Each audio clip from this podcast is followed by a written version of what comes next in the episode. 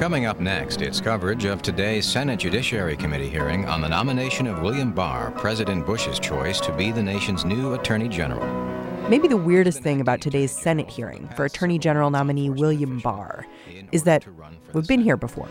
William Barr is 41 years of age. He worked for the Central Intelligence Agency and the D.C. Circuit Court of Appeals before joining with President Reagan's transition team. More than 25 years ago, it was President George H.W. Bush who'd nominated Barr to be Attorney General. That's the head of the Department of Justice. And it was Senators Ted Kennedy, Strom Thurmond, and Joe Biden who were questioning him. Executive privilege.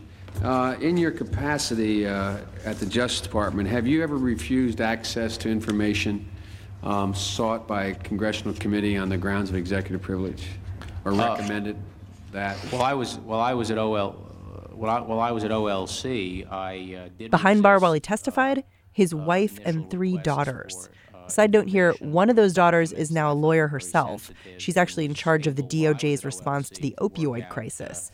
So if this latest round of hearings goes well, her father may be about to become her boss. I think there's been a little bit of hype about my position on executive privilege. Uh, executive privilege. Are you going to be watching the hearings? Um, I will certainly watch some of them. Noah Feldman studies constitutional law, teaches at Harvard. Feldman's been thinking about what we can learn from William Barr's first stint at the DOJ. Well, first of all, I'm just inherently fascinated when someone appears from history and suddenly is going to have a new historical role. You know, if Barr is confirmed, which seems likely, he'll be the only person, as far as I'm able to determine, who's ever served as Attorney General two different times. And he will have done it more than 25 years apart from each other. The only other person in the modern era who's had a cabinet position in that kind of long period of time apart is, can you guess? no. It's Rumsfeld. It's Rumsfeld. Whoa. Donald Rumsfeld was uh, Secretary of Defense uh, briefly under Gerald Ford, and then he came back again and got to be Secretary of Defense under George W. Bush. So that immediately sets off, to be honest, some alarm bells for me.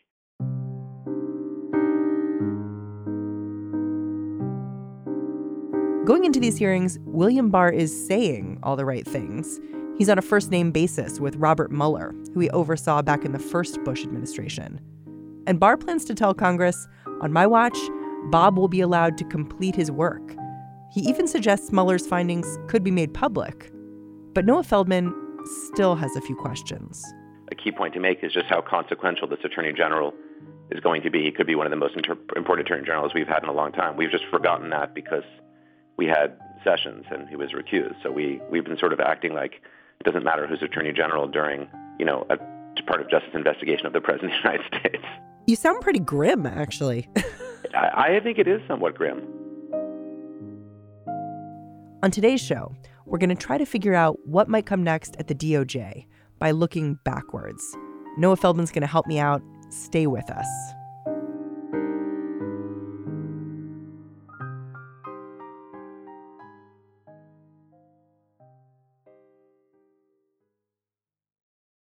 This is the story of the one.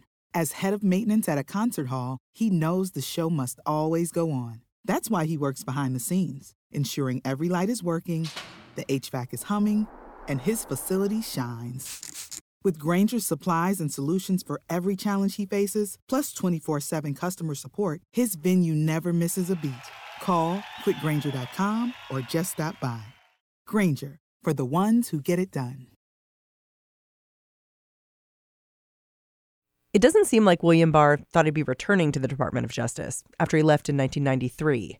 In his testimony in front of Congress today, he'll say he's partially retired and that he was reluctant to be considered for the job of AG. When he's talked about his work in the past, he's been pretty candid. In 2001, he did a lengthy interview about his years inside the Bush administration. It's now archived at the Miller Center at the University of Virginia. And what comes through in more than 100 pages of conversation is that Barr thought he did a great job and that he also has a clear idea of executive power. That is, the president has plenty of authority to do what he wants. That's clearly correct. And I think what's important to, to think about this is to keep in mind two different thoughts that are a little bit in tension with each other, but in my view, at least, they're both true. The first is that Barr's view of executive power and executive privilege is too strong it is stronger than it should be, and it's worrisome, and there's good reason for senators to push him on it and for the public to keep an eye on it. The second thing, which is a little bit in tension with the first one, is Barr's views on executive power are not outside the mainstream. And they're definitely not outside the mainstream for someone who's worked for the president, uh, as he did when he was the Assistant Attorney General for the Office of Legal Counsel, which is the job where you essentially advise the president on the legality and constitutionality of his actions. People in that job tend to have a very strong view of executive power, and the opinions of that office are always the most pro-executive positions they can possibly be because they work for the president. And Barr's views are within the mainstream of that of that office. And I think that's something that's also important to keep in mind. Well, if it's not outside the mainstream, how can you say it's definitely too strong? Well, I think what I'm saying is that it's wrong, but not that it's outside the mainstream. You know, I think those are those are two different things. In law as in life, I mean, we've sort of forgotten to say this in the current political climate where we think that everybody on the other side is not just wrong but crazy. But it is possible to say in life and in law, your views are wrong, but they're not crazy. they're they're reasoned and they have logic behind them, but that logic is wrong. And that's exactly what I think about Barr's view on executive power. So Noah Feldman has a pretty clear opinion on this idea, and it's pretty much the opposite of William Barr's opinion. And given what we know about what happened last time William Barr led the DOJ, Feldman thinks senators need to ask about how Barr sees one particular form of power presidential pardons. You say the most important thing to look back on from his time as Attorney General is how he handled the Iran Contra affair in 1992. Why? Well, the thing that the history books remember about Bill Barr, or would have remembered if he didn't pop up again now, is this recommendation of pardons for six people who had been convicted of or were about to be convicted of felonies in the Iran Contra scandal. And the reason that matters is that that investigation was actually gradually making its way towards then President George H.W. Bush, who had been vice president when Iran Contra was going on. Quick refresher here Iran Contra was a scandal from the Reagan years.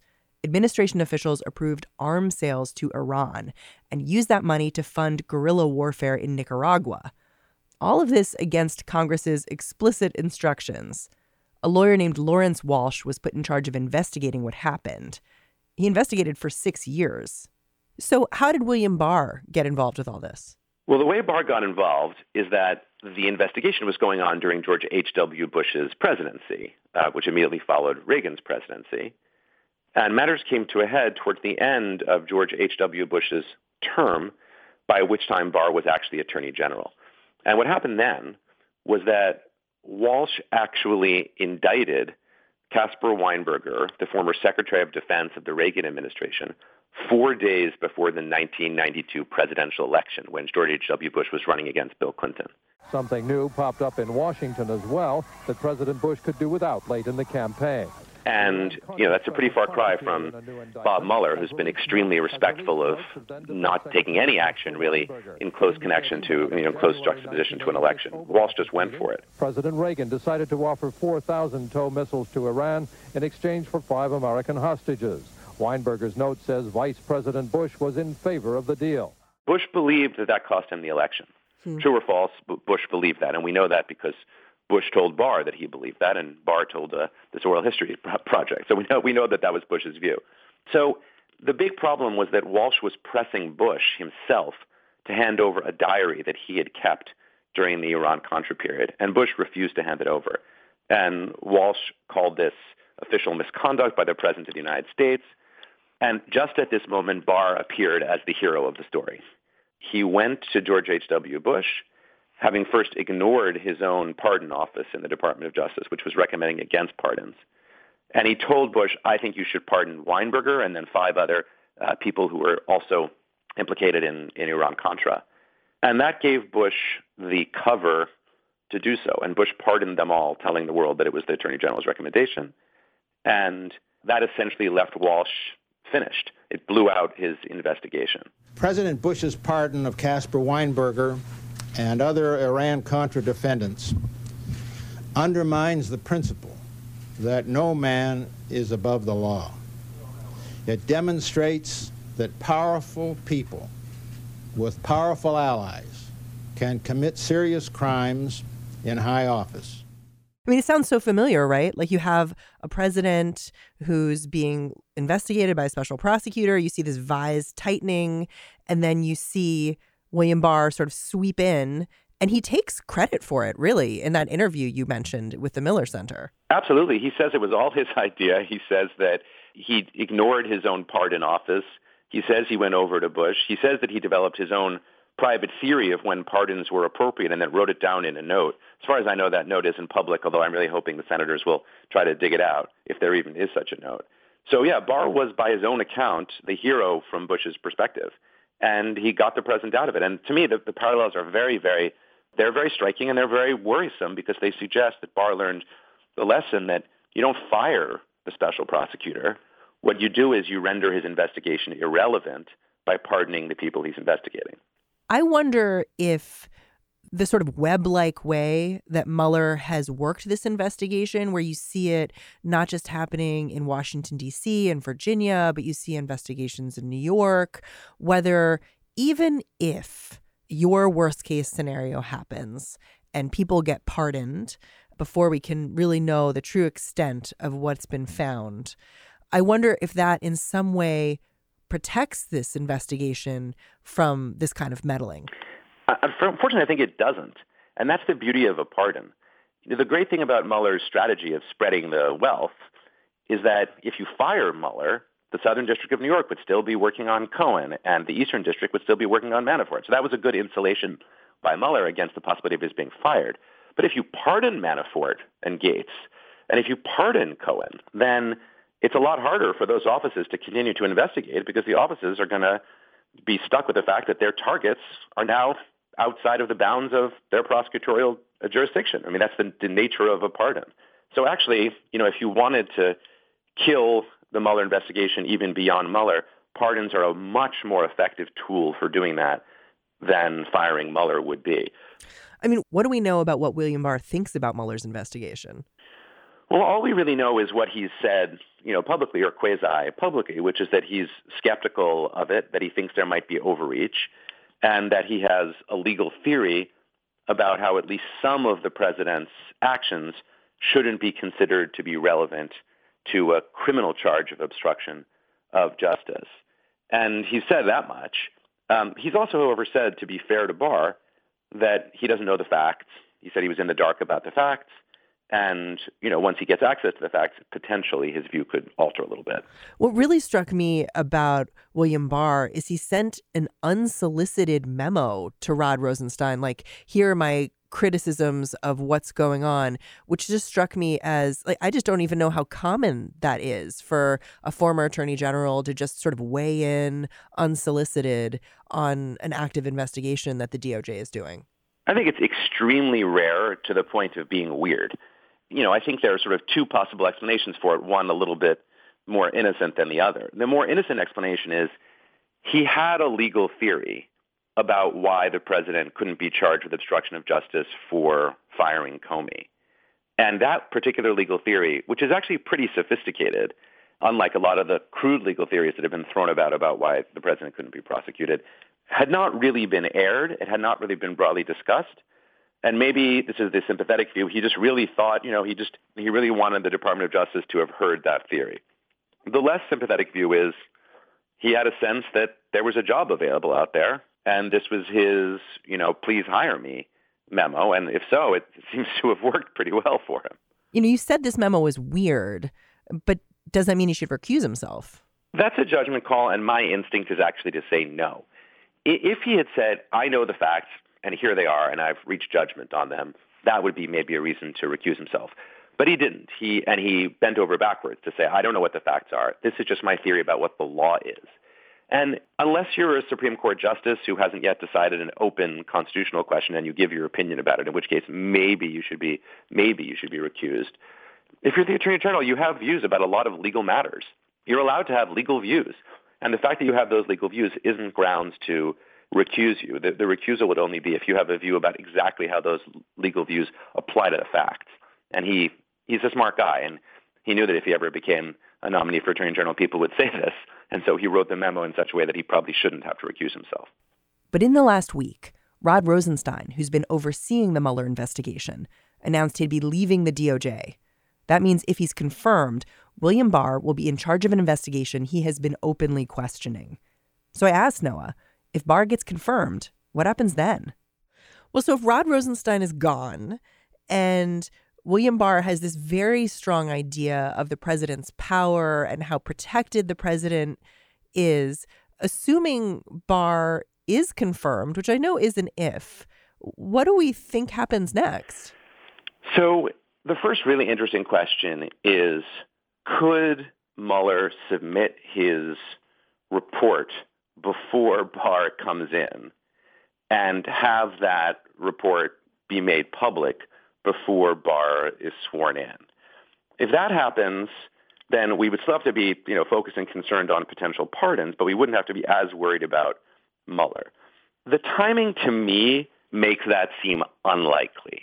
I don't think it's impossible, but I think it's relatively unlikely. I think, especially because there's some legal uncertainty right now about who's really in charge of the Mueller investigation. You know, the president wants it to be Matthew Whitaker, who's the, the acting, acting, Attorney, Attorney General. General. But there's a legal case at court arguing that Whitaker was not lawfully appointed.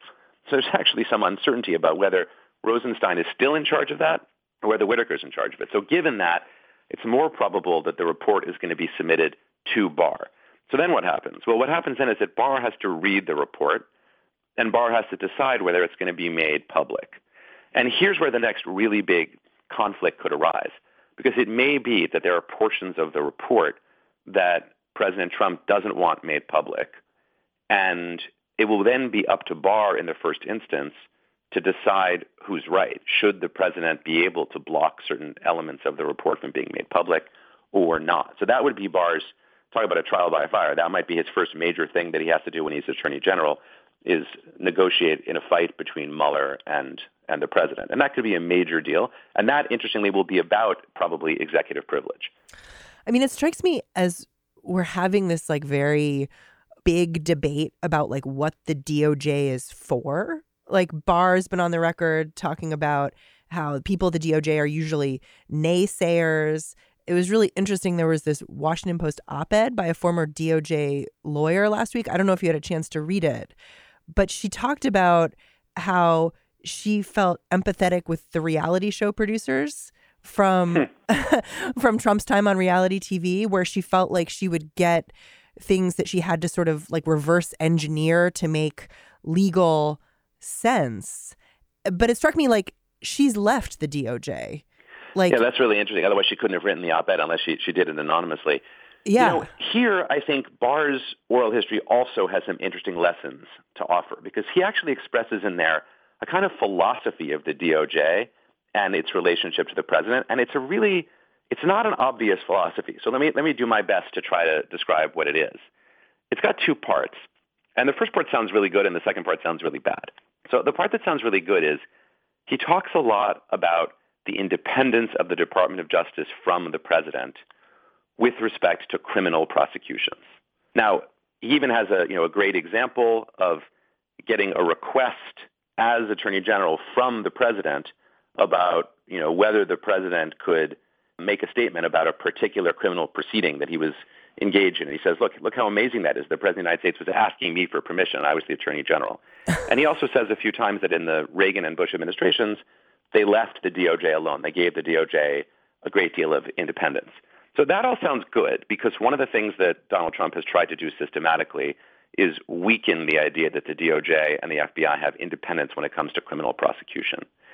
And there is reason to believe that once in office, Barr might actually push back on that, that Barr might actually say, look, this Department of Justice needs to be independent when it comes to making criminal justice determinations, and I think it's very important for us to maintain that independence. And he might actually be able to to stand up to, to Trump on that, which would be impressive if he were. So that's my my one bit of optimism. the pessimism comes in because even as he's telling you in this oral history how much he believes in the independence of DOJ on criminal prosecution, Barr is also saying on almost every page of this document, of this interview, that he was in nearly daily contact with the White House for the entire time he worked in the Department of Justice, whether he was at OLC or whether he was the Deputy Attorney General or whether he was the Attorney General of the United States.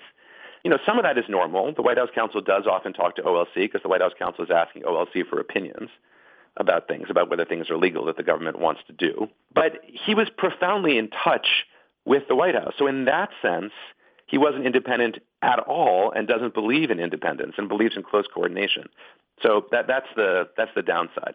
You know, I'm struck by we spoke to Mary McCord, who used to work at the DOJ. Now she, mm-hmm. I think she's at Georgetown, back when Sessions was fired, and she said, you know, the one thing you have to keep in mind is that you never know how this person is going to feel until they've gotten that briefing as Attorney General, and it it changes everything.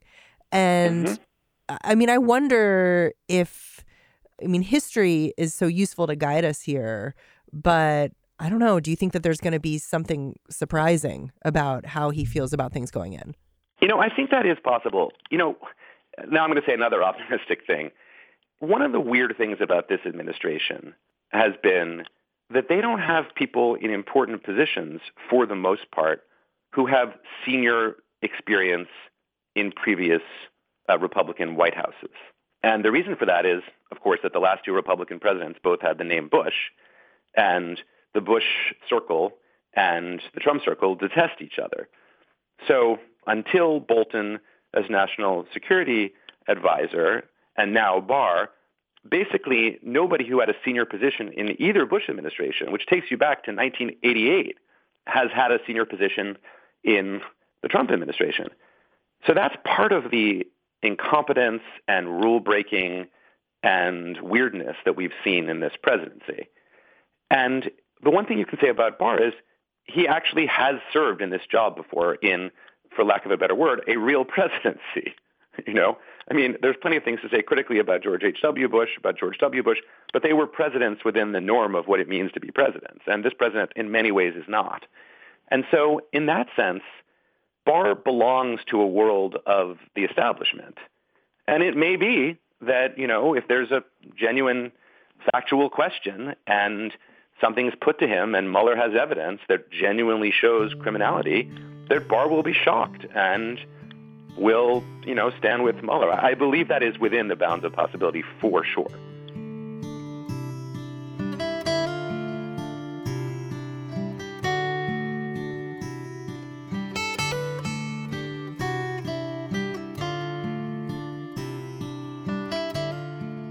Noah Feldman, thanks for talking. Great pleasure. Thank you for having me.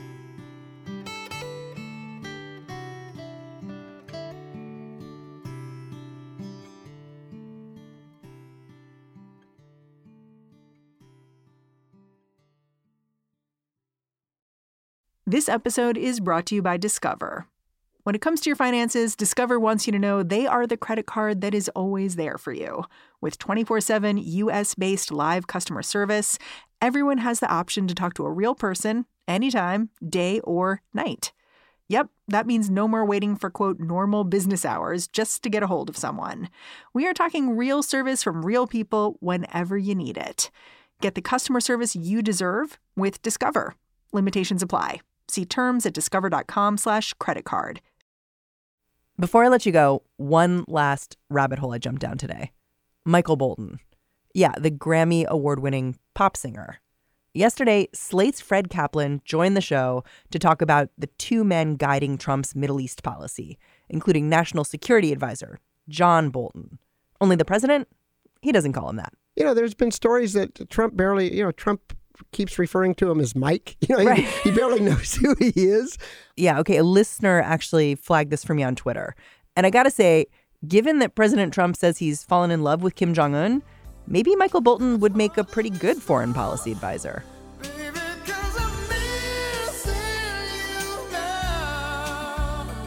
We were going to war with North Korea. That was what was going to happen.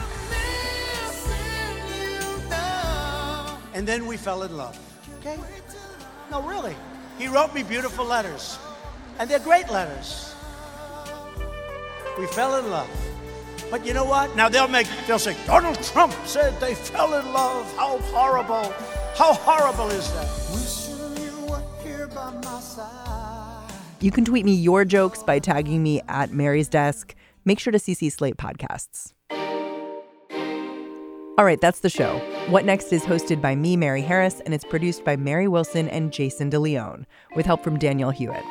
Want to spread some What Next love? Rate and review us on Apple Podcasts, or you can just run into the middle of the street and scream, I love What Next, and send us a video. We would appreciate it, totally. But maybe be careful with that last one. Talk to you tomorrow.